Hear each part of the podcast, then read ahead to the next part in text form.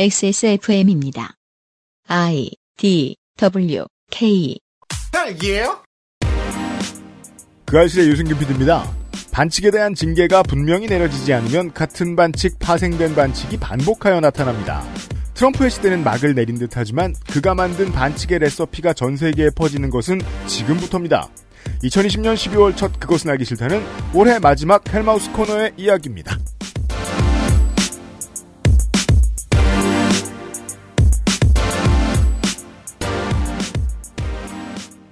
청취자 여러분 한 주 동안 안녕하셨습니까? XSFM의 시사교양 프로그램 그것은 알기 싫답니다. 윤세민 리터가 앉아있고요. 네, 안녕하십니까. 윤세민입니다. 현대 세계에서 가장 위험한 범죄자 중 하나로 꼽히던 손정우에게 1년 6개월을 내린 재판부와 같은 나라의 재판부에서 어, 조주빈에게 징역 40년을 선고했습니다. 네. 그 다음번 재판에서 감형이 될 가능성은 있습니다만 그렇다고 해도 이상한 일입니다. 시스템은 외부 자극 없이 스스로를 개혁해내지 않거든요. 추적단 불꽃을 비롯한 그다지 많지 않은 수의 시민들은 이분들이 뭘 하셨는지도 모르고 앞으로 보호받을 후손들의 삶을 만들어낸 주인공이 됐습니다. 적어도 지금까지는요. 어, 이번 주의 주인공 하니까 말이죠. 에, e스포츠를 인류, e스포츠로 인류의 문화를 바꾼 주인공이 누구냐라고 물으면 페이커라고 할 수도 있고. 위인전이 나왔죠. 예, 박서라고 할 수도 있고 하겠지만 저는 온게임넷을 떠올립니다. 네. 새로운 미디어의 시대에 새로운 콘텐츠를 가지고 legacy 미디어에 들어와서 인류가 새로운 시대로 가게 만들어주는 역할을 했습니다. 언젠가 끝날 시대는 맞았습니다. 다만 실제로 끝나는 걸 보니 새롭습니다. 이 온게임넷이 문을 닫기로 한 이번 주에요. 어, 이번 주가 아니라 이번 겨울로 이야기를 확장시키면 먼 미래에 이 존재로 인해서 인류의 삶이 가장 많이 바뀌었다 할 사람이 있습니다. 어, 그 사람도 문을 닫습니다. 곧. 음. 아직 인정은 안 했지만. 네. 그 이야기를 잠시 후에 헬마우스와 나눠보도록 하겠습니다. 그것은 알기 싫다는 도서출판 밝은 세상, 실천하는 사람들을 위한 노트북 한국 레노버, 면역 과민 반응 개선에 도움을 줄 수도 있는 알렉스, 이탈리아에서 온 케이크 라파스티체리아에서 도와주고 있습니다. 오늘날 찾아볼 수 있는 가장 완벽한 비즈니스용 노트북 싱크패드 T 시리즈. 지금 바로 액세스몰 전용 특가로 구매하세요. Lenovo for those who do.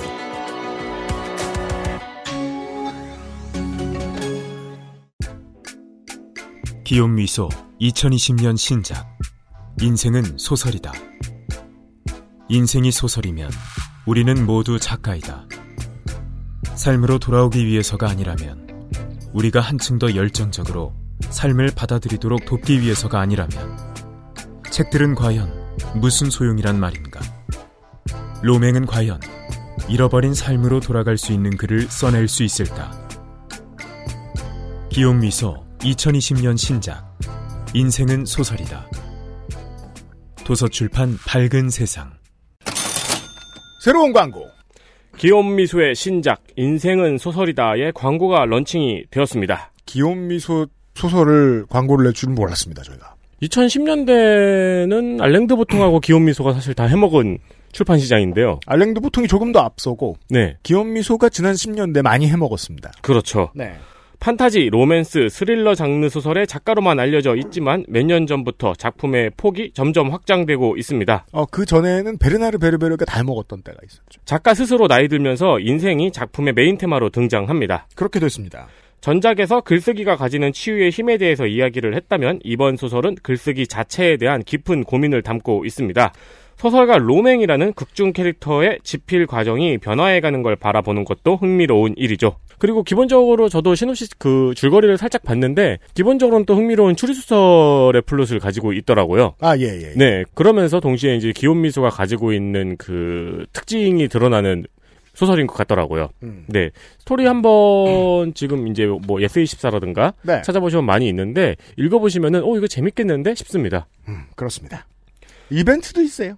11월 30일부터 12월 9일까지 밝은 세상 공식 인스타그램 계정에서 우리에게 소설이 필요한 이유를 댓글로 적어준 분들을 추첨을 통해서 인생은 소설이다 책을 한 권씩 보내드립니다.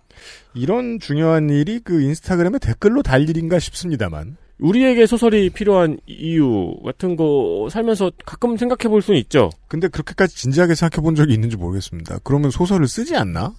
어, 댓글을 쓴다기보단? 아무튼 뭐 생각하신 적이 있으신 분들은 밝은 세상 인스타그램만 검색하셔도 바로 어, 그 밝은 출- 밝은 세상 출판사의 인스타그램이 나옵니다. 네. 최근에 보니까 이 기욤 미소의 한국 독자들에 대한 인사말 영상도 들어왔더라고요. 이럴 때 한 번씩 또 생각해 보는 거죠. 이벤트 아. 삼아. 아, 확인해 주시길 바랍니다. 그렇습니다. 기욤 미소의 신작에 대한 광고입니다.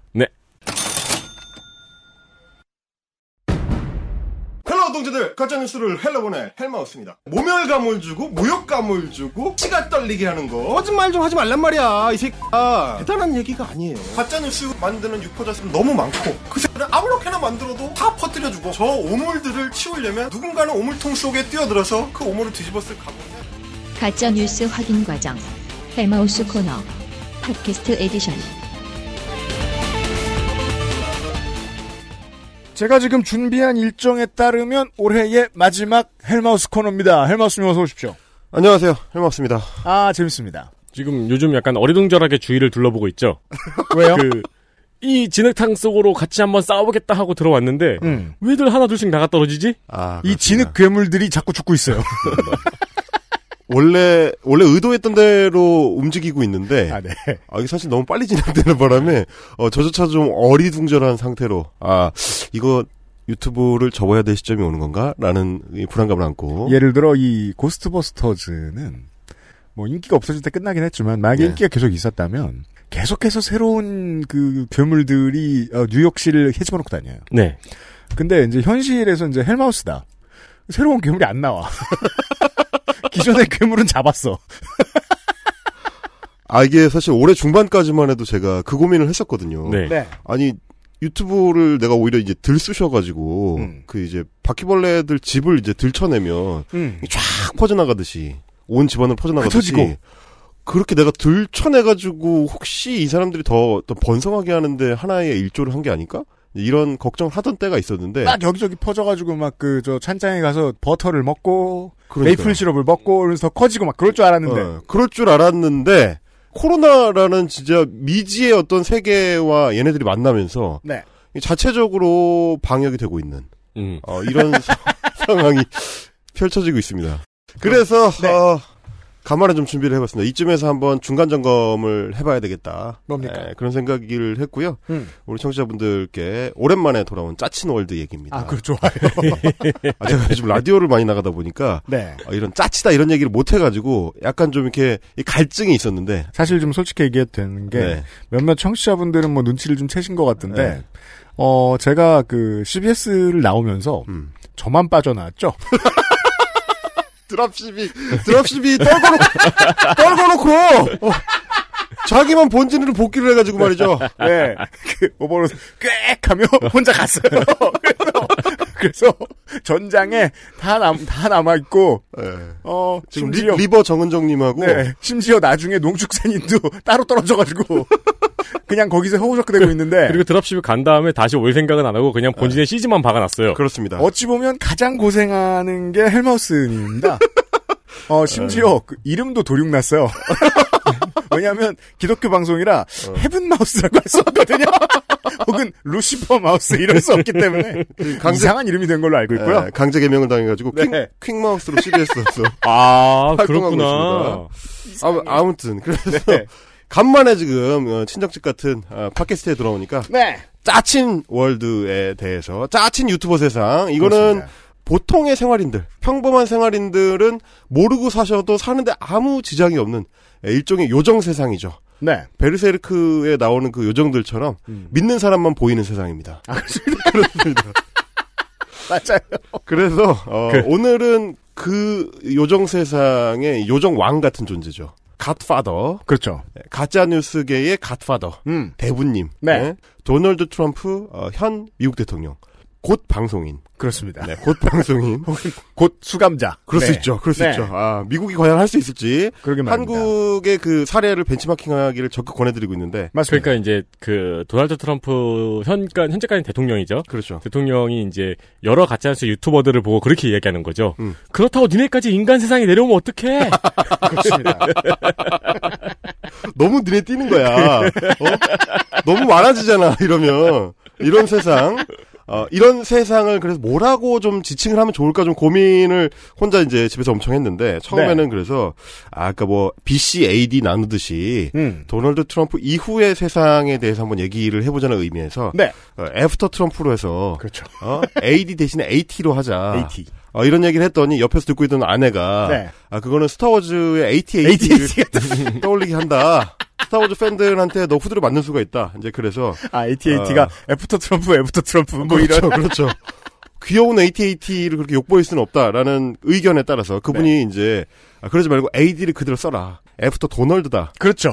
after 도널드, after 도널드 4년차, AD 4년차에 보내드리는 네. 예, 헬마우스 코너입니다. 그- 이게 실제로 논리적으로 어, 충분히 근거가 있는 이야기인 게 도널드력이 시작되기 직 전에 이런 빅뱅의 그 전조가 보이기 시작하는데 그 이유도 도널드 트럼프 때문이었단 말이에요. 아, 그러니까 제가 그 말씀을 진짜 안 드릴 수가 없는데 제가 진짜 도널드 네. 트럼프의 2016년 대선 그 당선 관련하면 제가 그때 이제 팩트 체크 JTBC의 그 팩트 체크에. 있을 때예요. 그때 한참 러시아에서 자금을 대서 만들어 놓은 가짜 뉴스를 만드는 팀들이 있었단 말이에요. 그렇죠. 인종 간의 갈등이나 지역 간의 갈등 혹은 저 민주당에 대한 근거 없는 혐오 이런 그렇죠. 것들을 심는 뉴스들을 페이스북을 통해서 미국으로 쐈어요. 그때는 몰랐죠. 그때는 네. 그게 그런지 몰랐고 그거 결국 트럼프를 위한 게 됐단 말이에요. 그러니까 그 당시에 이제 공화당 경선에서 음. 트럼프가 한창 기세를 올리고 있을 때 네. 한국 사람들도 궁금하니까 도대체 저 인간이 저러다가 Apprentice 나와가지고 you're fired 하던 사람이 음. 미국 공화당 대선 주자가 되는 건가? 라는 걱정이 있을 때 JTBC 팩트 체크에서 그걸 팩트 체크를 한 적이 있습니다. 그렇습니다. 도널드 트럼프가 공화당 경선을 통과할 수 있는가? 음. 대선도 아니고 공화당 경선 통과할 수 있는가를 할 때 제가 이제 그 당시 한동대 김준형 교수님한테 음. 미국 정치 전문가거든요. 네. 여쭤봤습니다. 이게 가능하냐? 너무 단호하게 미국 대통령 경선의 구조상 도널드 트럼프가 공화당 경선을 통과할 수가 없다. 통과할 수가 없다. 불가능하다. 그거는 가능성이 없다. 너무 단호하게 얘기하셔가지고 팩트체크해도 그, 그 코멘트 그대로 나갔습니다. 네. 아, 그랬군요. 근데 떡하니 공화당 경선을 통과하고 심지어 미국 대통령 선거에서 이겨버렸어요. 99% 힐러리 클린턴이 승리한댔는데. 그걸 뚫어버렸거든. 그래서 제가 네. 나중에 어, 김정 교수님한테 여쭤봤어요. 도대체 어떻게 된 거냐. 미안하다. 아이고 그 말 말고 무슨 오, 그 미안하다 하시고 어 그분은 국립외교원장으로 가셨죠. 그렇죠. 아 훌륭하신 네. 분입니다. 하여튼 이 도대체 이게 무슨 일이야 라고 했었던 사건이 2016년에 일어났는데 음. 말하자면 그 사건 이후에 after 도널드 이후에 우리가 마주한 세상, 음. 우리가 마주한 특히 온라인에서 마주한 세상이라는 거는 네. 정말 전 세계적으로 트럼프라는 광역기를 시전한 이후에 가짜뉴스가 어떻게 전 세계 곳곳으로 침투해서 하나의 현상으로 자리 잡게 됐는가 를 보여줍니다. 도널드 트럼프의 승리는 가짜뉴스의 승리거든요. 그렇죠. 네. 형이 왜 거기서 나와 모먼트들인 건데 음. 이게 이제 저희가 그동안의 헬마우스 코너를 통해서 만나봤었던 빌런들이 음. 어, 속속 도널드 트럼프와 엉키는 장면들이 연출이 됩니다. 아, 예. 도대체 어떻게 미국 대통령하고 한국의 유튜버가 만나게 되는가를 음. 오늘 제가 이제 곳곳에서 이제 펼쳐 보여드릴 텐데 아, 그래요? 어, 이것은 일종의 이제 기대됩니다. 어, 북유럽 신화, 왜? 왜? 어, 핀란드 사가, 아, 네. 어, 아, 어, 여기서 토르가 왜 나와? 이런 그런 그 아, 그렇죠. 어떤 모먼트들이 펼쳐집니다. 네. 빌란드 사가에 지금 토로도 나와요? 어, 그러니까 아니 제가 그게 이제 신간이 굉장히 늦게 나와서 네. 몇 년째 안 보긴 했는데 네. 이제 토르가 나와요? 안 나와야 되는데 나오는 사람들이 있어요. 안 나와야 되는데 나오는 사람들이 있는 거죠. 이게 이제 인, 인도 힌두 신화인데 토르가, 토르가 나오는 나와. 거죠. 네? 일부 추운 지역을 배경으로. 비슈누 옆에 나오는 거예요, 갑자기. 이런 장면들이 연출이 됩니다. 그래서 오늘은 도널드 트럼프 이후의 세계, 도널드 트럼프 이후의 진실. 음. 그러니까 말하자면 이게 담론판에서는 이게 멋있게 탈 진실 뭐 이렇게 얘기하지만 네. 어, 유튜브 세계에서는 그렇지 않습니다. 이것은 이제 그냥 도널드 트럼프 이후의 진실에 대한 이야기고 음. 어, 트럼프 이후에 뉴스와 정보가 어떻게 되었는가, 음. 어떤 식으로 앞으로 나아가게 될 것인가. 예, 그래서 결국에는 도널드 트럼프와 한국 유튜버의 이야기를 그렇습니다. 해보도록 하겠습니다. 이러한 이야기를 들려드릴 것입니다, 이번 주에는. 자, 도널드 트럼프는 진짜 생각해보니 지난 4년간 찬란하게 빛나고 있었네요. 엄청납니다. 아, 이게 꼭 생물 시간 아니면 주각 시간에 배우는 건데 말이에요.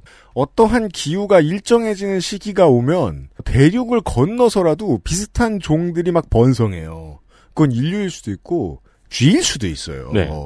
미국 대륙에서 가짜 뉴스로 대통령이 됐단 말이에요, 누가. 그러면 비슷한 류들이 번성해요. 그러게요. 한국에는 무슨 일이 있었는지를 4년간을 되돌아보고 요즘 있는 일들도 있습니다. 거짓말로 집권한 첫 정치인은 아니죠. 도널드 트럼프가. 예. 한국에는 이미 2007년에 네. 이명박이라는 정치인이 있었습니다. 뿌. 네.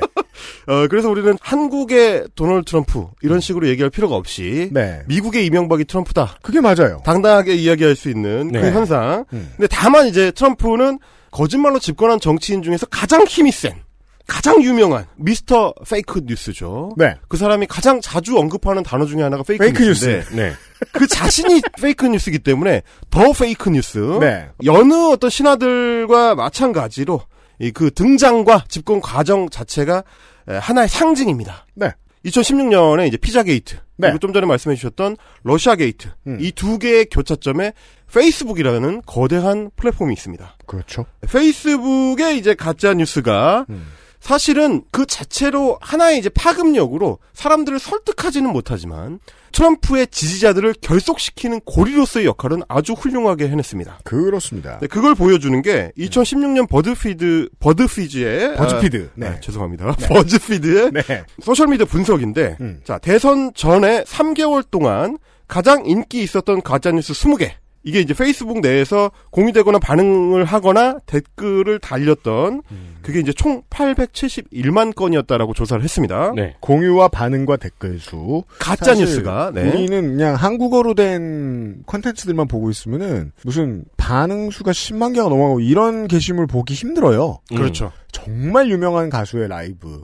그 정도를 제외하고는 정치 관련된 게시물은 뭐, 뭐, 좋아요, 뭐, 5천 건, 만 건 되기도 거의 불가능하고. 네. 그걸 비교해 본다면 이런 겁니다. 그러니까 CNN, 뉴욕타임즈, 워싱턴 포스트 이런 매체들의 가장 호응이 높았던 대선 기사 20개를 모아 보니까 736만 건이에요. 근데 아. 가짜 뉴스가 871만 건이란 말이죠.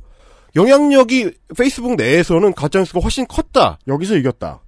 게 1번이고 네. 그리고 중요한 게 뭐냐면 그 20개의 가짜 뉴스 중에서 17개가 트럼프한테 유리한 내용인데 네. 내용의 그 개개의 성격이 또 중요합니다. 음. 자, 프란치스코 교황이 트럼프의 지지를 발표했다라는 말도 안 되는 얘기. 네. 어, 굉장히 묘한 가짜 뉴스네요. 되게 중요한 가짜 뉴스인 게 뭐냐면 이 가짜 뉴스가 4년 뒤에 이번에도 재탕이 됐는데 음.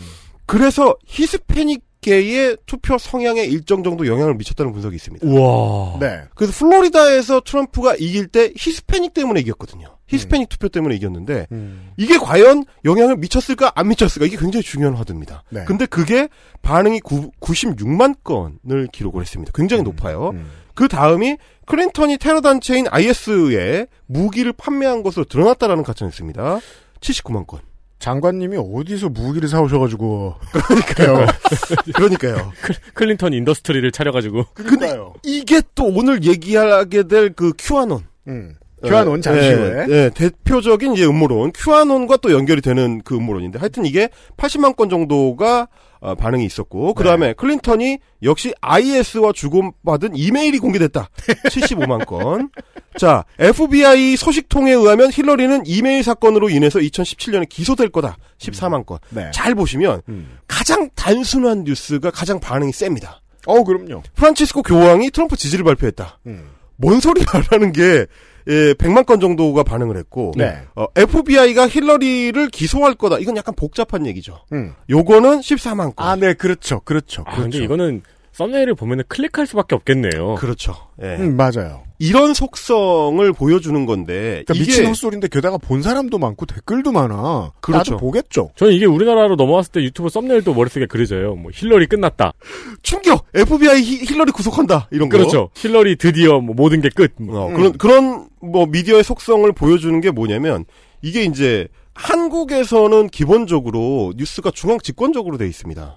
다음이나 네이버 포털 중심으로 뉴스가 확산되는 구조기 때문에 음. 이 뿌려지는 방식이 미국하고는 달라요. 미국 같은 경우는 우리처럼 인터넷 신문들이 무조건 어, 중앙에 등록을 하도록 돼 있는 정부에서 등록을 받도록 돼 있는 시스템이 아닙니다. 네. 네. 근데 이제 한국 같은 경우는 어, 인터넷 매체는 전부 하- 어, 이게 저 정부에 등록을 해야 되고 음. 또 이제 네이버 같은 포털들은 자체적으로 걸러내는 시스템을 갖고 있어요. 네. 그래서 뭐 반기별로 해가지고 검색 제휴를 맺는 매체와 음. 이 검색에서 퇴출되는 매체를 발표하고 있습니다. 네.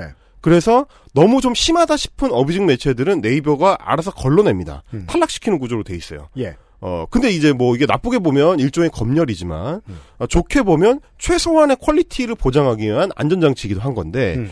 미국 같은 경우는 이런 식의 이제 포털 통제가 없고, 그렇죠. 자, 여기저기 흩어져 있는 매체들을 이용자들이 모아보기 위해서는 음. 페이스북이나 트위터 같은 소셜 미디어를 통해서 공유하도록 돼 있습니다. 그렇죠. 그래서 timeline을 어, 자기가 구축해서 자기 온라인 친구들만 돌려보는 그 어떤 매체를 일종의 뉴스 패턴을 구축할 수가 있는 이제 이런 구성으로 돼 있고 그러니까 이 사람들은 뉴스마저도 그 유튜브 구독하는 패턴하고 비슷해질 수밖에 없게 되어 있어요. 그렇습니다. 내가 자주 보는 것 혹은 내 주변의 사람들이 자주 보는 것까지 모아서 그것만 볼 수밖에 없게 되어 있는 feed 방식. 그렇죠. 이제 음. 그러다 보니까 페이스북이나 어떤 트위터를 통해서 뉴스를 접하고 공유하는 게 대세가 되는 바람에 네. 이 공유하기에 걸리도록 하는 게 목적이 되는 매체들이 만들어집니다. 왜냐면 그건 돈이 되잖아요. 그렇습니다. 돈이 되기도 하고 공유 자체를 빠르게 멀리 많이 되게 할 수 있으니까 네. 두 가지 목적을 다 달성하기 위한 거고 생각해 보면 한국은 아직 미국처럼 이 가짜 뉴스 퍼지는 문화가 심화되지 않은 꽤 점잖은 패턴의 industry예요. 이거, 그니까, 이제, 헬마스님은 동의할 수 없을 수 있어요. 왜냐면 유튜브만 들여다보고 있으니까. 근데 포털과 페이스북을 들여다보고 있으면, 어, 실제로는 이, social에서, 이 social에서의 좋아요만을 가지고 콘텐츠를 영위해 나가는 업체들은 보통 legacy media의 자회사인 경우, 그렇죠. 아니면은 이제 뭐 스타트업들도 더러 있는데 보통은 진보적인 의제를 다루는 매체들이 훨씬 더 많고 그렇죠. 포털에서도 거의 대부분이 제가 늘 저 뭐라고 하는 언론사가 직접 통제권을 가지고 있는 이 제휴 뭐냐 저 공유 시스템 이런 것들이 데스킹 시스템 이런 것들이 글쎄요 2016년에 미국과 비교했을 때 한국은 아직까지 심각하게 망가진 건 아니에요. 음, 네. 제가 봤을 땐 적어도 그래요. 그래서 보시면 다음이나 어, 네이버에서 이제 상위 노출도가 높은 상위 뉴스들은 어뷰징 매체에서 올려놓는 기사들이 사실 거의 없습니다. 네. 웬만하면 이제 중앙 매체들, 중앙일보라든지 조선일보라든지 이런데 혹은 그 자회사들이 음. 만들어내는 에, 뭐 이제 제목이 섹시한 기사들이 많이 걸리는데 그러니까 헛소리여도 헛소리의 원전. 최소한은 그런 매체들이 걸리는데 네. 어, 미국의 페이스북이나 트위터를 통해서 공유되는 매체들을 보면 음. 사실상 매체가 아닌 경우가 많습니다. 너덜너덜해진 우라카이. 그러니까요. 게다가 심지어 일종의 게시판 성격인 경우가 많아요. 레딧. 네. 바로 그겁니다. 네. 그러니까 이게 사실 조회수만 나오면 되기 때문에 네. 그래서 게시판 형태로 뉴스 사이트인 것처럼 꾸며놓은 뭔가에 기사를 올린 뒤에 그게 한번 공유 흐름을 타기만 하면 음. 그래서 공유 버튼을 눌러서 자기 그 news feed 혹은 timeline에 올려놓기만 하면 그때부터 퍼지는 속도는 중앙일보, 조선일보 따위는 상대가 안 되는 수준으로 나오기 때문에 음. 그러니까 뉴스 매체라는 거를 누구나 쉽게 만들 수 있고 그게 뉴스인 척 하기도 쉽고 네. 그게 페이스북이나 트위터를 통해서 뉴스인 것처럼 퍼지기도 쉬운 네. 굉장히 그런 취약한 구조로 돼 있어서 그래서 이 소위 게시판형 뉴스 매체들, 인터넷 매체들이 어 이들 플랫폼, 트위터나 그 페이스북 같은 거대 플랫폼을 자기네의 뉴스 창고로 쉽게 이용할 수 있는 구조로 돼 있습니다. 이게 자세히 듣고 보니까 이제 우리나라 같은 경우는 인터넷이 워낙 빨리 발전했잖아요. 네. 그래가지고 이제 어떤 세대들은 제 세대나 제 약간 위아래 세대들은 그 인터넷에서 이 역사 개편 유구한 헛소리에 대한 면역이 일찍 돼 있잖아요. 그렇죠. 예, 그러니까 사실 뉴스를 봐도 여기가 뉴스 페이지처럼 꾸려져 있어도 난생 처음 보면 언론사면은 일단 접고 들어가는 게 있고 일단 그렇죠. 그냥 예. 근데 이제 미국 같은 경우에는 그런 거에 대한 면역이 좀 없었던 게 마치 우리나라의 저기 노년층하고 약간 비슷하네요. 그냥 이렇게 비판 없이 받아들이는 부분이 있네요. 그래서 그래서 결국에는 이런 어떤 미국 매체 그 어떤 뭐 세계의 성격 때문에 이 가짜뉴스 메이커들이 이제 독자적인 생태계를 나름대로 구축해가지고 페이스북이나 트위터는 자기네 거를 퍼뜨려주는 단순한 공유 플랫폼으로 만들어버리는 네. 그런 전략이 이제 완성이 되게 됩니다. 그렇죠. 어, 좀 찾아보다 보니까 콜롬비아 저널리즘 리뷰에서 음. 2015년 4월 1일부터 2016년 11월까지, 그러니까 미, 미국 대선일 사이에 이제 공유된 기사 125만 개를 조사를 했는데, 네. 아, 저희도 알고 있는 스티브 배넌이 이제 대표로 있는 브레이바트 라는 이 대표, 이 배넌 대표는 그 트럼프 바로 입각했죠. 트럼프가 네. 당선된 다음에. 백악관에 들어갔다가 또 예. 밑에 또 잘렸죠 또. 네. 네, 그 브레이바트라는 매체 그리고 InfoWars라고 합니다. 정, 정보 전쟁. 음. 음. 미국 사람들 이런 얘기 좋아해요. 네. 네, info 그리고 이제 Truth Feed 음. 진실의 창구다 음. 이런 거. 이건 한국에도 있을 법한 이름이에요. Ending the Fed 음. 어, 연준 연방 준비제도 죽이기 연준에 대한 그 증오심 증오가 장난이 아니죠. 네. 예. 뭘 뭘 싫어하고 뭘 깨부시려고 하는지 이 드러나는 매체들 이 웹사이트들의 이제 기사를 분석해 가지고 음. 얘네들이 어떻게 하이퍼링크로 연결이 돼 있는지 그게 어떻게 소셜 미디어를 음. 통해서 유포되는지 이 패턴을 연구해 봤더니 야, 이거 공부하기 되게- 되게 힘들었겠네요. 4년만 가지고도.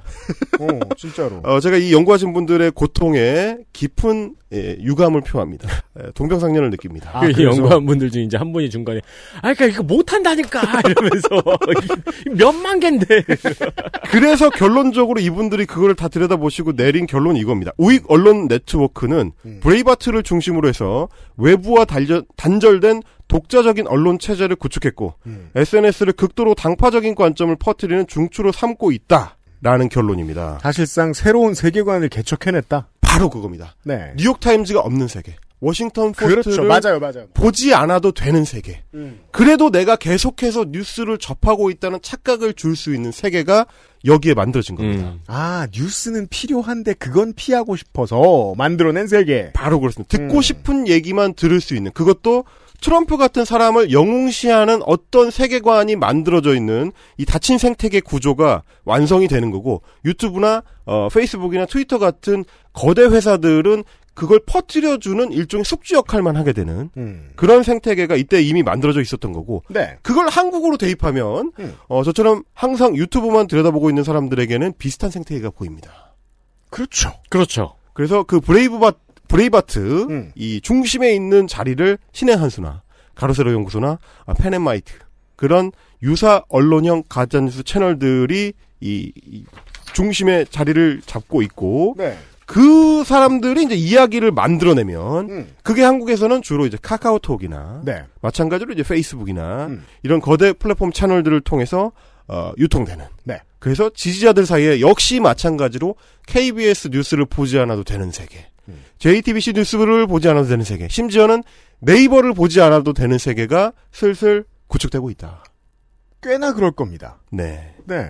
이런 상황인 거죠. 네. 그래서 2016년을 경험하고 난 이후에 미국은 음. 2020년을 미리 좀 대비를 하기 시작했어요. 지금 좀 전에 보신 그 연구 자료들이 2016년 이후에 나온 것들인데 네. 이걸 보고 야 우리가 그냥 숙주가 돼서 당하고만 있을 수는 없다라는 네. 반성에 따라서 네. 미국의 소셜 미디어들이 이제 자구책을 마련을 했는데 음. 이번 대선 때 많이 보셨을 겁니다. 예. 트위터 좋아하시는 분들은 이런 경고 문구.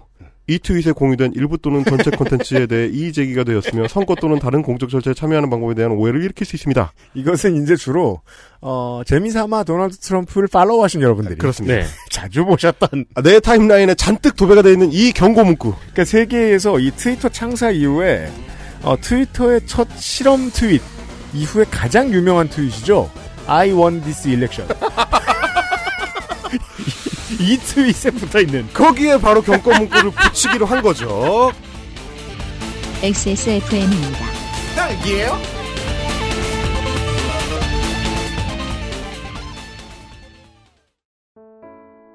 사람들은 면역 과민 반응을 잘 알지 못합니다. 그러나 우리가 말할 수 있는 것은 단 한 가지. 알렉스는 면역 과민 반응 개선에 도움을 줄 수 있는 건강 기능식품입니다. 혹시 광고를 듣고 계시는 본인이 면역 과민 반응이라고 생각하신다면 알렉스가 당신에게 도움이 되어 드릴 수 있다는 말이죠. 비싸서 안 사시겠다고요? 그럼 당신이 지금까지 그것 때문에 쓴 비용이 얼마인지 계산해 보세요. 국내 베이커리에서 경험해 보지 못한 맛 이탈리아에서 온 케이크 라 파스티체리아 Maestro pasticcere, la pasticceria. 기억 미소 2020년 신작 인생은 소설이다. 인생이 소설이면 우리는 모두 작가이다. 로맹은 잃어버린 자신의 삶을 되찾을 수 있는 글을 써낼 수 있을까? 기욤미소 신작 인생은 소설이다 도서출판 밝은 세상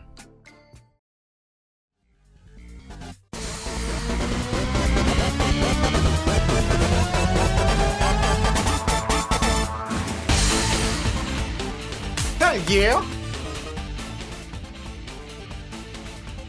그러니까 페이스북도 그렇고 트위터도 그렇고 그전처럼 단순 숙주가 되기 싫다. 그러니까 어, 미국 대선과 관련해서 확인되지 않은 정보를 뿌리거나 음모론적인 내용을 올리면 자동으로 가림 처리되는 거 혹은 자동 삭제되는 이 알고리즘을 도입을 했습니다. 네.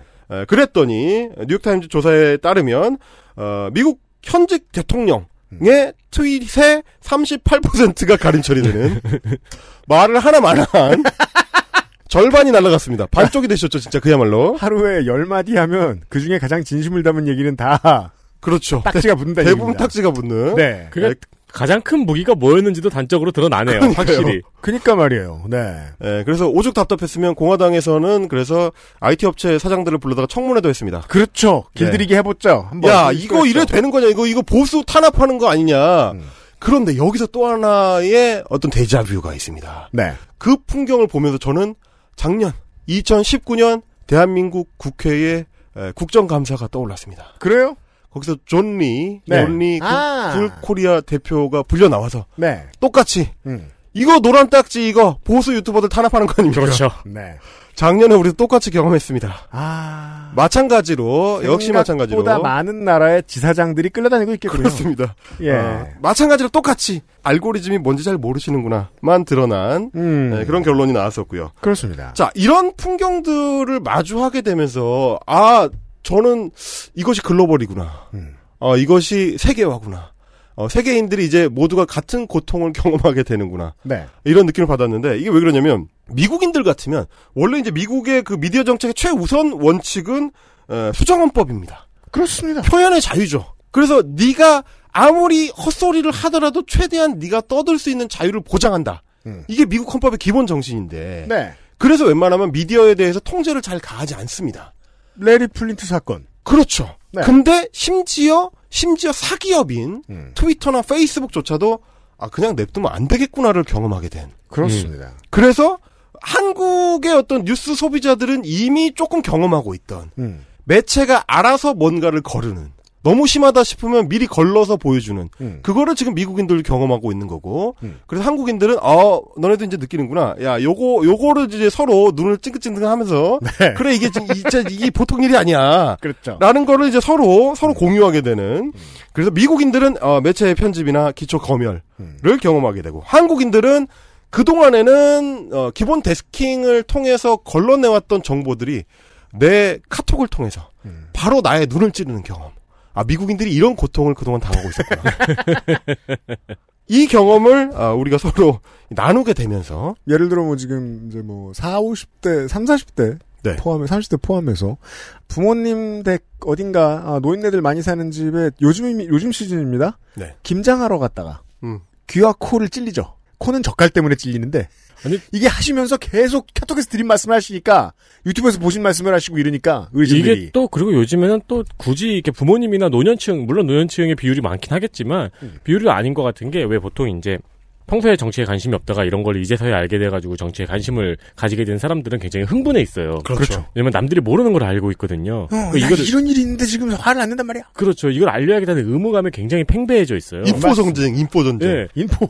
네. 그래서 요즘에는 젊은 친구들이 모여 있는 단톡방에서도 누군가 한 명이 이런 걸 들고 오고, 음. 거기서 싸우고, 싸우기 시작하고, 개싸움이 나고, 그런 일도 굉장히 흔하더라고요. 옛날의 젊은이들은 정치에 관심을 가지면 아는 선배에게 어떤 이야기를 청해 듣는다거나 어떤 동아리에 나간다거나 어떤 모임에 나간다거나 해서 공부를 할 수밖에 없었습니다. 왜냐하면 정보가 잘 돌아다니지 않던 시대였으니까. 그래서 기껏해야 뭐 PC통신의 어떤 데에서 어느 특정 동호회 가서 이야기를 하는 정도가 전부였습니다. 그런데 정치나 시사는 어, 소비할 가치가 있고 어, 소비하고자 하는 유혹도 꽤 큰 시장인데 그 시장에 접근하고 싶은 사람들이 가서 3억을 싸구려가 너무 많아졌죠. 그렇죠. 네. 그 점이 예전하고 좀 다르죠. 그렇죠. 음. 3억을 싸구려 음식 중에 하나로 어, 이제 페이스북을 통해서 민초, 민트 초코를 네. 떠올리게 하는 정말 부적절한 피처링이 벌어지고 있습니다. 제가 오늘 계속해서 이제 그걸 보여드릴 텐데 미국과 한국은 어떻게 만나는가? 에 관련한 것 중에서 미국과 한국의 가짜 뉴스는 어떻게 만나는가 가 지금 페이스북에서 펼쳐지고 있습니다. 대부분의 한국인들은 인식도 못하고 사실 아. 인식하실 필요가 없는 안 좋은. 민트 얘기를 하게 될 줄이야. 그렇습니다. 네. 어. 아, 물론 저는 이제 민트 초코에 대해서 네. 취향을 존중합니다. 그렇죠. 좋아하진 않지만 하여튼 하지만 이 민트 혁명이란 단어는 그건 좋아할 수가 없습니다. 모르고 들으면 베스킨 땡빈스의 그 행사 행사 신메, 이름 신메뉴 같은 거잖아. 예? 혹은 그죠? 행사 이름 같죠. 그렇죠, 그렇죠. 네. 당신들이 민트 초코를 더 이상 그 탄압하지 못하게 하겠다. 모든 메뉴에 민트를 넣겠다. 야 그건 파맛 첵스 같은 거잖아. 어, 갑자기 되게 힘들어지긴 하네요. 하여튼, 하여튼 근데 네. 그 민트 혁명이 지금 페이스북에서 어, 벌어지고 있다. 자, 민경욱 전 의원이 음. 에, 11월에 11월 초에 이런 페이스북 게시물을 올렸습니다. 음. 하태경 혹시 들어는 봤나? 민트 혁명. 아 민경욱 전 의원의 페북 어, 캡처를 보고 있습니다. 네. 하태경 혹시 들어는 봤나 민트 혁명하고 아래에 저는 이거 할 줄 모르는데 요즘 페이스북 쓰는 그 노인네들이 많이 할 줄 알더라고요. 어떤 그림 배경이 있고 거기에 자기 캐릭터 얼굴이 있고 자기보다 훨씬 잘생긴. 그렇죠.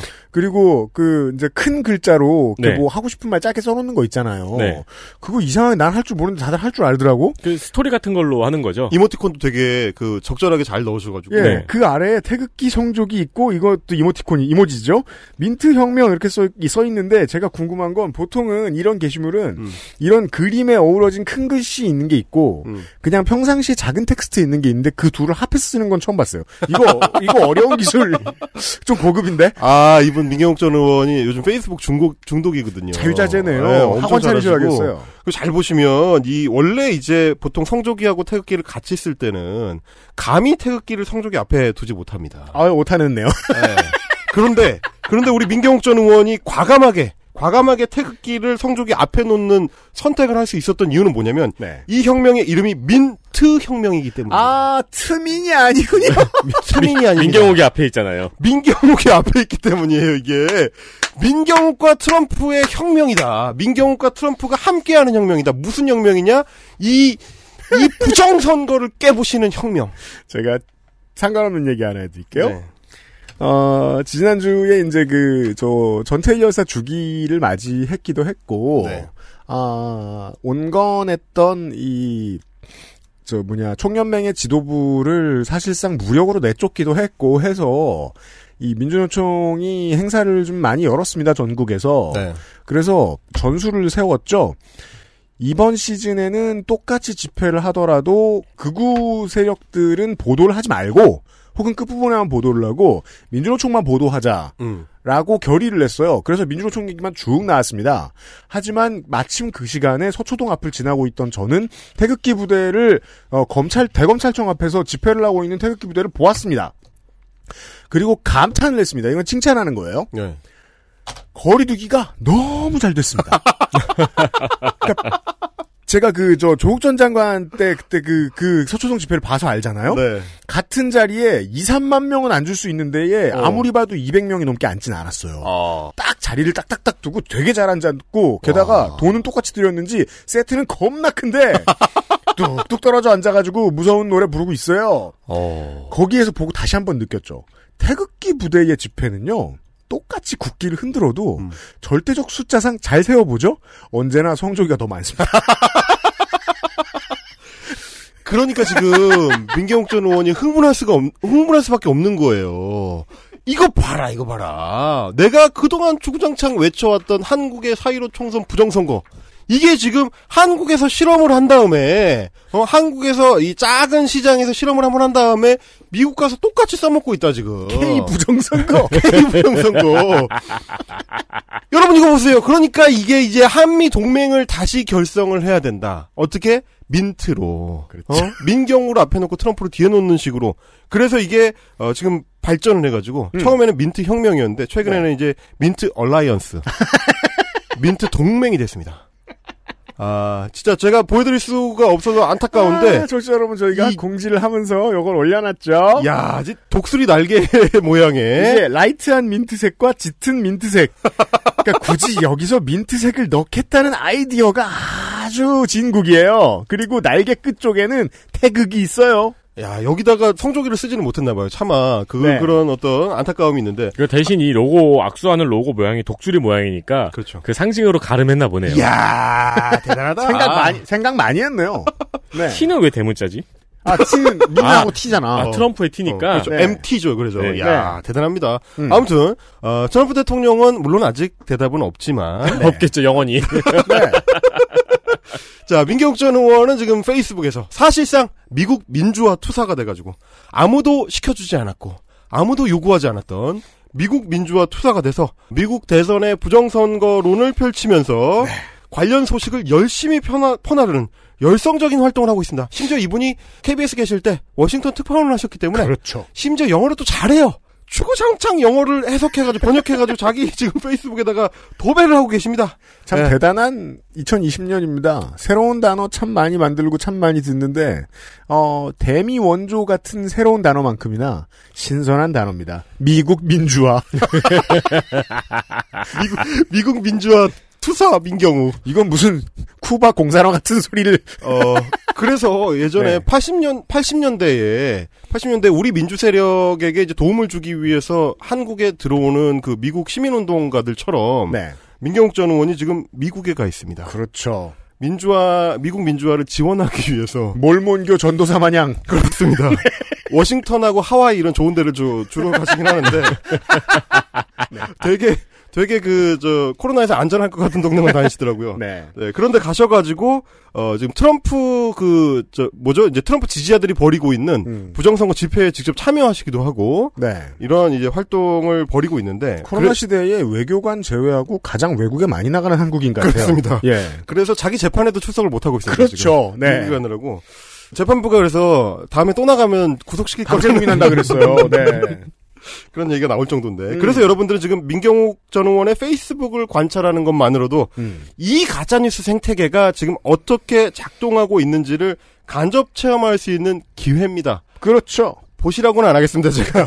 기회는, 아, 하여튼 거기에 기회는 있다.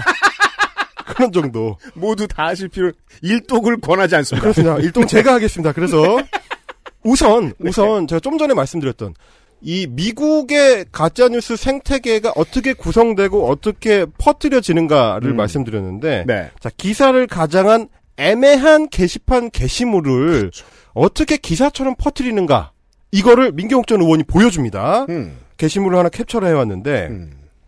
Nothing to hear, 아, Nothing to see here라는 그 게시물을 네. 제목의 게시물인데 음. The Sunday Guardian Live라는 매체입니다. 제가 지- 지금 웃으면 이게 스포인데 저는 네. 사실 이 이름을 보자마자 너무 웃겼는데 온갖 걸 다 조합해놨는데 그렇죠. The Sunday, The Guardian, 그 the Live잖아요. 이게요. 예. 영국의 그 정통 매체 가디언의 네. 어, 일요일판인가? 그리고 사, 살아있네요. 라이브 라이브 이거 살아있는 거죠. 살아있네요. 이거 조선동아 라이브잖아. 주간동아 라이브, 주간동아 라이브 이런 것 좀 The Sunday Guardian Live인데 조선 어, 한겨레 뭐 이런 가디언하고 아무 상관이 없는. 아 가디언하고 아무 상관이 없는 The Sunday Guardian Live를 민경욱 전 의원이 이제 이, 공유를 하면서 Sunday Guardian지에 음. 미국과 한국의 부정선거를 비교 분석한 장문의 기사가 게재됐습니다라고 하는 거예요. 인도 인도 언론에 어, 그렇죠. 제가 지금 인도 언론을 무시하는 게 아니라요. 미국 얘기를 인도에서 하는 걸 민경욱이 받아왔다는 게 지금 여튼 이게 여러 가지가 좀 복잡한 얘기예요, 이게. 네. 그래서 민경욱 전 의원의 그, 어, 소위 이제 타임라인을 구독하시는 이 음. 구독자분들 입장에서는 민경욱 의원이 이 명망 있는 매체에 어떤 기사를 퍼온 것처럼 보인단 말이죠. 음, 조선동아 가디언이 들어가잖아. 뭔가를 퍼온 것 같은 게 보여요. 들어봤거든요. 들어봤거든, 그거는. 예. 귀에 걸리잖아요, 가디언이. 그래서 제가 도대체 Sunday Guardian Live는 뭐냐. 찾아봤습니다. 홈페이지에 가봤는데, 네. 일단 영국의 가디언하고는 아무 상관이 없습니다. 왜냐하면 영국 매체가 아니거든요. 그렇죠. 영국 매체가 아니고 음. 인도의 어, 이 홈페이지가 개설이 돼 있는데 네. 잘 보니까 인도의 델리하고 뭄바이에서 발행된다라고 이제 돼 있더라고요. 음. 근데 이제 일요일에만 발행이 됩니다. 그렇죠. 일요 일요판이고요. 그러니까 이제 뭐 어, 뭐 이제 매체의 어떤 그 순위를 이렇게 매겨서 하긴 그렇지만 네. 어쨌든 인도 내에서도 큰 매체는 아닙니다. 네. 예, 문바이에 그 두고 있다고 해서 문바이 타임즈라거나 음. 어 델리에 두, 고 있다고 해서 뭐 인디언 타임즈라거나 이제 이런 거대 매체하고는 사실 이제. 예, 비- 비교할 수가 없는 매체고 음. 글쓴 사람을 또 봤어요. 그랬더니 그랜트 뉴셤이라는 사람인데 음. 이 사람은 또 미국인입니다. 인도 매체에 미국 사람이 기고를 했는데 음. 이력이 미국 해병대 장교 출신 officer라고 돼 있어서 어느 정도 레벨의 장교를 지내셨는지 잘 모르겠습니다. 그렇죠. 네, 장교 출신인데 일본 전략 연구 포럼이라는데 이제 연구원으로 계세요. 음. 거기 선임 연구원이래요. 그래서 인도 전략 연구 포럼이라는 걸 찾아봤는데 음. 어, 싱크탱크긴 한데 네. 큰 데는 아니고 일단 큰 데는 아니고 왜냐면 하와이에 있습니다. 네. 큰 데는 하와이에 있는데 하와이에 있는 이유가 하와이에 또 이제 그 일본계 미국인들이 많이 살아요. 아, 그럼요. 그래서 음. 혹시 그러면 좀 일본 전략 연구 포럼이라는 데서 뭘 많이 하나 해가지고 기사를 좀 찾아봤는데 음. 별로 없습니다. 음. 그러니까 이제 큰 싱크탱크 아니고 새로 생겼나요? 예. 네. 새로 생기지는 또 아는 것 같아요. 꽤 됐어요.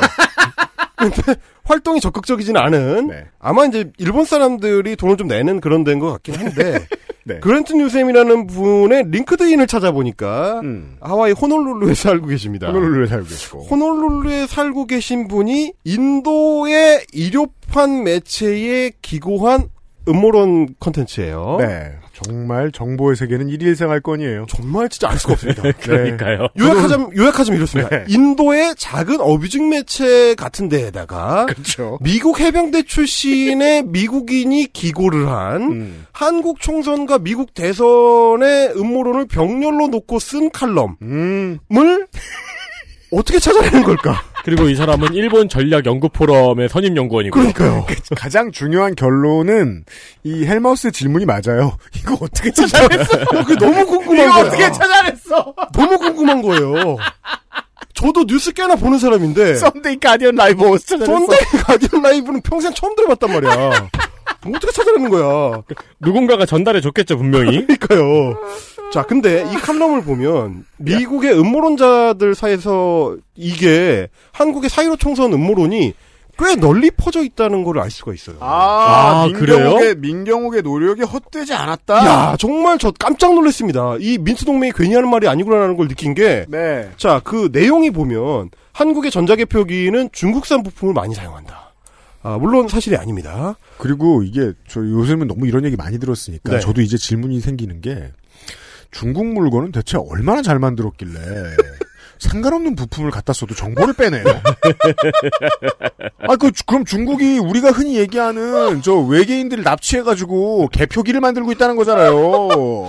아, 진짜 정말 안타까운 게, 저희가 사실 그 예전에 이제 주말 CBN을, 어, CBS를. 아, CBS를, 주말에는 CBS를 진행하실 때, 제가 네. 거기서 이제 코너 진행을 하면서, 네. 한번 다뤘지 않습니까? 그럼요. 전자 개표기 선진국이에요, 우리가. 그렇죠. 그래서 2000년대부터 이미 수출하는 나라거든요. 네. 자, 일단 그거 아니고, 음. 중국 회사 화웨이, 화웨이가 만드는 인터넷 네트워크 장비를 사용하기 때문에, 음. 아, 중국인들이 개입해서 조작할 가능성이 있다. 이거 봐요. 좋아하는 걸 합친다니까요. 저도 이번에 Mortal Kombat 새로 나온 거 보고 느꼈어요. 아, 저, 제가 했던 얘기구나. 그, Mortal Kombat에 람보가 나오니까 얼마나 재밌어. 그러니까요. 그 터미네이터도 나오잖아. 둘이 싸운다고. 주지사하고 스탤론이. 좋아하는 건 합쳐야 돼요. 어, 너무 좋네요. 너무 좋네요. 아무튼 아무튼 한국의 선거 개표 시스템은 인터넷에 연결돼 있지 않습니다. 자체 그 네트워킹이 돼 있고요. 사실 음. 아니고 그다음에 등록된 유권자보다 더 많은 표가 나온 지역이 있다. 진짜 안타까운데 한국은 유권자를 등록하는 시스템이 아닙니다. 그렇죠. 그건 미국식이에요. 지금 이분도 헷갈리고 계신 거예요, 네. 지금. 그 다음에 호놀룰루에 계시니까. 그러니까요. 확인하기가 쉽지 어, 않아요. 한국은 선관위에서 다 알아서 합니다. 등록 안 해도 되고요. 자, 그 다음에 의심스러운 투표용지가 발견됐다. 그거는 민경욱 전 의원이 훔친, 했던 말이죠. 훔친 투표용지 받은 겁니다. 어. 잠깐만요. 이거, 이 호놀룰루뿐. 네. 민경욱 의원이 하는 얘기를 어디서 주워 들었나요? 둘은 사실 그 어? 마팔이다. 교감? 저도 그런 생각까지는 안 해봤는데, 아, 그럴 수 있겠네요. 아니, 뭔 소스가 있어 이런 헛소리를 할거 아, 아니야. 그러네. 이거 너무 이상하네, 이거. 아! 아! 그거다! 뭐요? 와! 야 진짜, 야 이게 여기서 이렇게 연결되는 거야. 뭐요? 민경욱 전 의원이 10월 말에 음. 10월 말에 하와이 갔습니다. 아, 하와이에 왜 갔냐면 그때 갈 때 제가 민경욱의 그 타임라인을 저는 매일 보기 때문에 이 사람들이 이 사람이 어디서 뭐 하는지 줄 알아요. 근데 이 양반이 하와이에 가면서 자기가 하와이에 가는 이유를 밝혀놨거든. 거기에 가서 선거 음모와 관련된 그 포럼에 참여한다고 아. 했었어요. 아, 맞네, 그럼. 이거 하러 갔구만. 거기서 만났네 둘이. 와. 야 이거 저 Uncharted 하는 기분이에요. 야, 어, 진짜- 그렇죠. 어떻게 맞아? 네이선 드레이크가 된 기분이에요, 네, 제가. 퍼즐이 여기서 맞춰지는 거야. 도대체 Sunday Guardian Live를 어디서 봤나 했더니 자기가 써서 준 거네. 아, 그러면 일단 우리도 가야 되잖아요. 언차티드에 따르면 하와이로. 아, 근데 걔네들은 충분한 보상이 네이선 드레이크는 버는 돈이 얼만데 가서 죽음을 모면해 가면서. 우리 방송이나 만들고 있는데. 예, 우리는 그리고 갔다 오면 두 주 동안 방송을 못 만들어. 그리고 네이선 드레크는 사실은 보물 찾는 척하면서 한 200명씩 죽이잖아요. 연애도 하잖아요, 그리고. 자, 아무튼, 자, 그래서 이렇게, 아, 이렇게 만나는 거군요. 이렇게 해서, 이렇게 해서 민트 동맹이 또 한 건 해냅니다. 아, 이 민경욱 의원이 뭔가 실적을 내고 있군요. 해외에서. 이게, 이게 지금 바닥에서 이미 작동을 하고 있는 거예요. 이런 식의 작동이 이미 이루어지고 있는 거고, 제가 이제 혁명주의자 민경욱 선생님의 페이북 포스팅을 보다 보면, 나름 어떤 패턴이 보입니다. 되게 재밌어요. 네. 일단 제일 많이 하는 것 중에 하나가 어, 트럼프의 트윗을 번역 중계해가지고 지지자들한테 소개하는 겁니다. 아. 그 유명한 트윗, I won the election. 네. 예, 그 밑에 이 잘 보시면 제가 캡처해온 거 잘 보시면 음. 요 밑에 이제 트위터의 경고 문구 있지 않습니까? 네. 경고 문구에 그 파란색이 살짝 보이, 살짝 살짝 보여요. 살짝 살짝 보이는데 이 트윗에 공유된 일부 또는 전체 콘텐츠의 의기, 이의가 제기되었으면, 아, 이게 이의할 때 이응이구나, 이게. 이게 살짝 보이는데 민경욱 의원이 캡처를 하면서 그걸 잘랐어요 밑에를 너무 웃긴 거야 아이원디 아니. 아이원디 일렉션만 보여주려고 밑에 경고 문구를 또 잘랐어요 아니, 이건 자를 거면 잘 자르지. 왜 이 트윗에 공유된 게. 왜냐면 이거를 여기 더 자르잖아요. 네. 그럼 트럼프의 턱이 잘려요. 그럴 순 없으니까. 아, 이 존영을 중시하는군요. 네. 정말 안타깝습니다 정말 안타까워요 이분이 이런 분이세요 근데 왜 제가 그걸 알게 됐냐면 네. 이 밑에 트윗은 또 다른 트윗인데 우편 투표와 관련된 음모론을 이제 트위터 그렇죠. 트- 도널드 트럼프의 그 트윗을 캡처를 해놨는데 네. 그 밑에는 공유가 많이 됐다는 걸 알리기 위해서 자기도 공유를 했고 음. 리트윗 5,700회 하트 찍은 거 이것까지 같이 캡처를 했거든요. 아, 이게 트위터 써보시면 알죠? 밑에 멘션의 숫자, 음. 리트윗과 아, 인용RT의 숫자, 마음에 들어요의 숫자가 다 나오는데, 그렇죠. 어, 그 the election 트윗의 경우에는 없습니다. 안 보여줬습니다. 안 보입니다. 왜냐면 경고 문구가 같이 보이거든. 그렇죠. 이, 이응 때문에. 경고 문구는 한글이라서 자기 구독자들 다 읽을 수 있거든. 그리고 우리는 민경욱 의원의 논리 구조를 볼 수 있습니다. 이 트윗의 이응과 존영의 턱이 겹칠 때는 턱을 살린다. 그렇죠. 네. 누끼를 딸 줄 모르는 거예요. 아, 혼자 페이스북을 하셔가지고 요즘 이제 보좌진이 없으니까. 포샵 배워야 돼. 그런 안타까움이 있습니다, 이분이. 네. 그런 걸 하시거나 아니면 이제 역시나 아까 그 The Sunday Guardian Live처럼 네. 정체를 알 수 없는 이상한 음모론 기사를 퍼나르는 이 게시물이 있습니다. 아, 이건 뭐예요? 에포크 타임즈라는 매체인데 네. 요 매체 자체는 이제 중국계 미국인들이 이제 만든 매체긴 한데 네. 내용이 문제입니다. 베네수엘라에서 전자개표기로 선거 결과 조작, 내부 고발자 주장 이런 얘기를 하면서 음.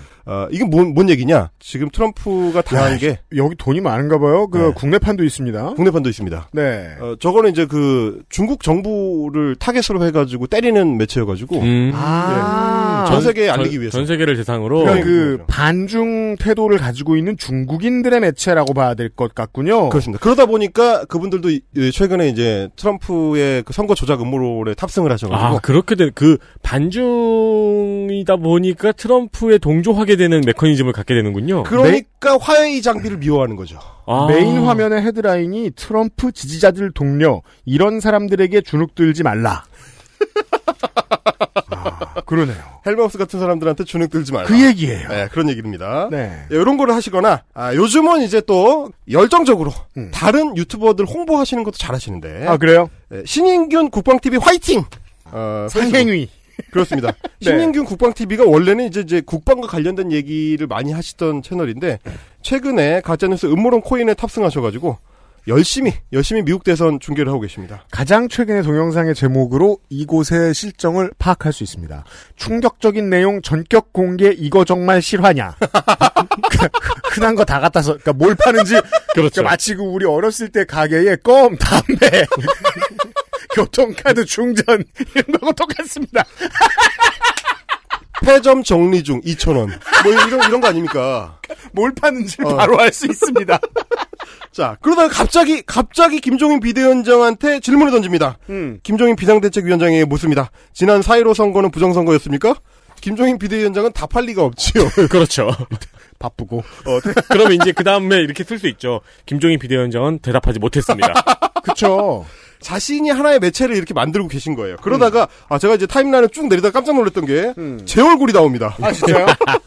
아, 근데 놓치는 건 없네요. 제 얼굴이 나옵니다. 그, 저, 눕기 따기용 헬마우스 얼굴 좀 배포하세요, 저런 데다가. 나를 까려거든 이걸로 좀 써달라, 썸네일을. 아니, 제가 이제 그 CBS의 뉴스업에 나가가지고, 그 이제 선거 음모론, 조작과 관련된 얘기를 했었던 방송을, 거기에 이제 민경욱 전 의원을 언급을 했거든요. 그랬더니 아, 이제 바로 불려놨어요. 예, 자기 욕했다고 지금 뭐라고 이게 하는 이제 그 동안은 헬마우스 코너에서 제가 헬마우스로 일하기가 얼마나 어렵냐. 네. 라는 얘기를 많이 드렸는데, 오늘은 이제 반대로 헬마우스로 이 살아가면서 일하기가 얼마나 쉽냐.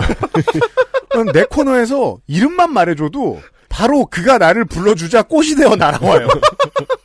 아 근데 진짜 안타까운 게 뭐냐면 아 이분이 이분이 지금 좋아요가 찍힌 숫자가 제가 언급된 그 게시물이 좋아요가 찍힌 숫자가 593이거든요. 그렇게 써 있습니다, 지금. 근데 예, 우리 저 뉴스업 제작진에서 음. 잘라 올린 그 유튜버의 그 조회수가 500회가 안 됩니다. 화력이 너무 약해요. 아, 그것도 그러네요.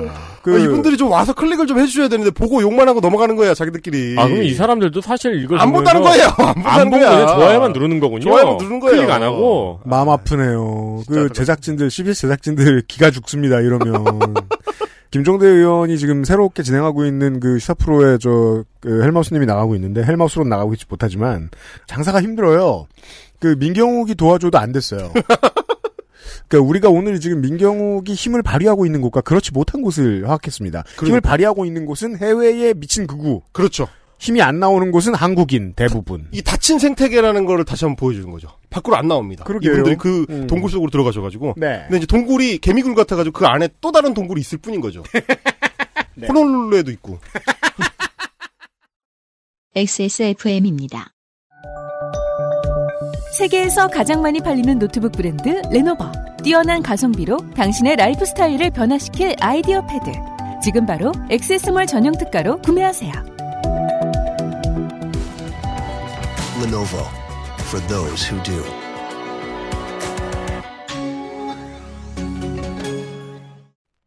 Maestro pasticcere. La pasticceria. 주말에 와인 파티 할 건데 마리아주로 뭐가 좋을까? 와인 파티? 그럼 내가 빠네토네를 준비할게. 빠네또네? 자극적이지 않고 특유의 풍미가 살아있는 이탈리아 전통빵. 와인에도 샴페인에도 잘 어울린다고. 이거 되게 큰데? 안 남기고 다 먹을 수 있을까? 걱정 마. 천연 발효로 만들어진 빵이라 남더라도 넉넉하게 두고 먹을 수 있어. 방부제가 많이 들어갔나? 아니, 그 흔한 이스트조차 들어가 있지 않아. 그게 장인의 기술인 거지. 국내 베이커리에서 경험해보지 못한 맛 이탈리아에서 온 케이크 라 파스티체리아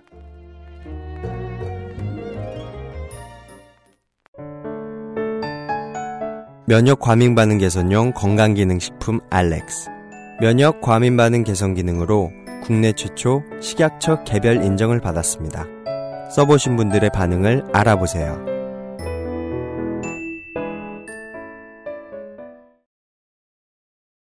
하여간 이렇게 부정선거 음모론의 상징적인 존재.